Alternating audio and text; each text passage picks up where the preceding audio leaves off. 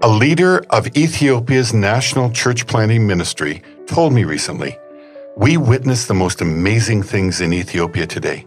Then he shared a story with me describing how God is revealing himself, and he explained the impact God's power is having to reach even entire families.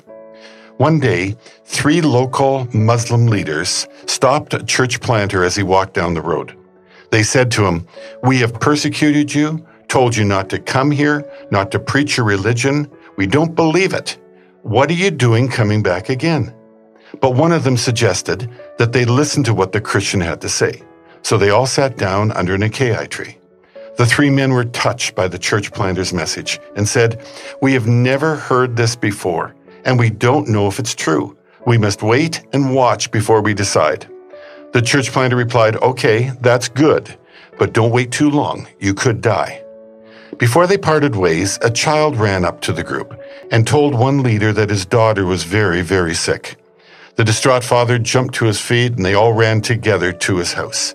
The family members were gathered there. They were crying and shouting in deep sorrow, expecting the child to die very soon. The church planter just stood quietly, waiting and watching. Then, in desperation, the father turned to the church planter and said, What am I to do? She's dying and I feel helpless. Can you help me? The church planter said, Yes, I will show you what Jesus can do. When the Christian prayed, the girl was healed. The three religious leaders said, How did you do this? We have never seen anything like this before. The church planter only answered with one word Jesus. Right then, the father of the daughter who was healed called his family together, and they all prayed to receive Christ as Savior.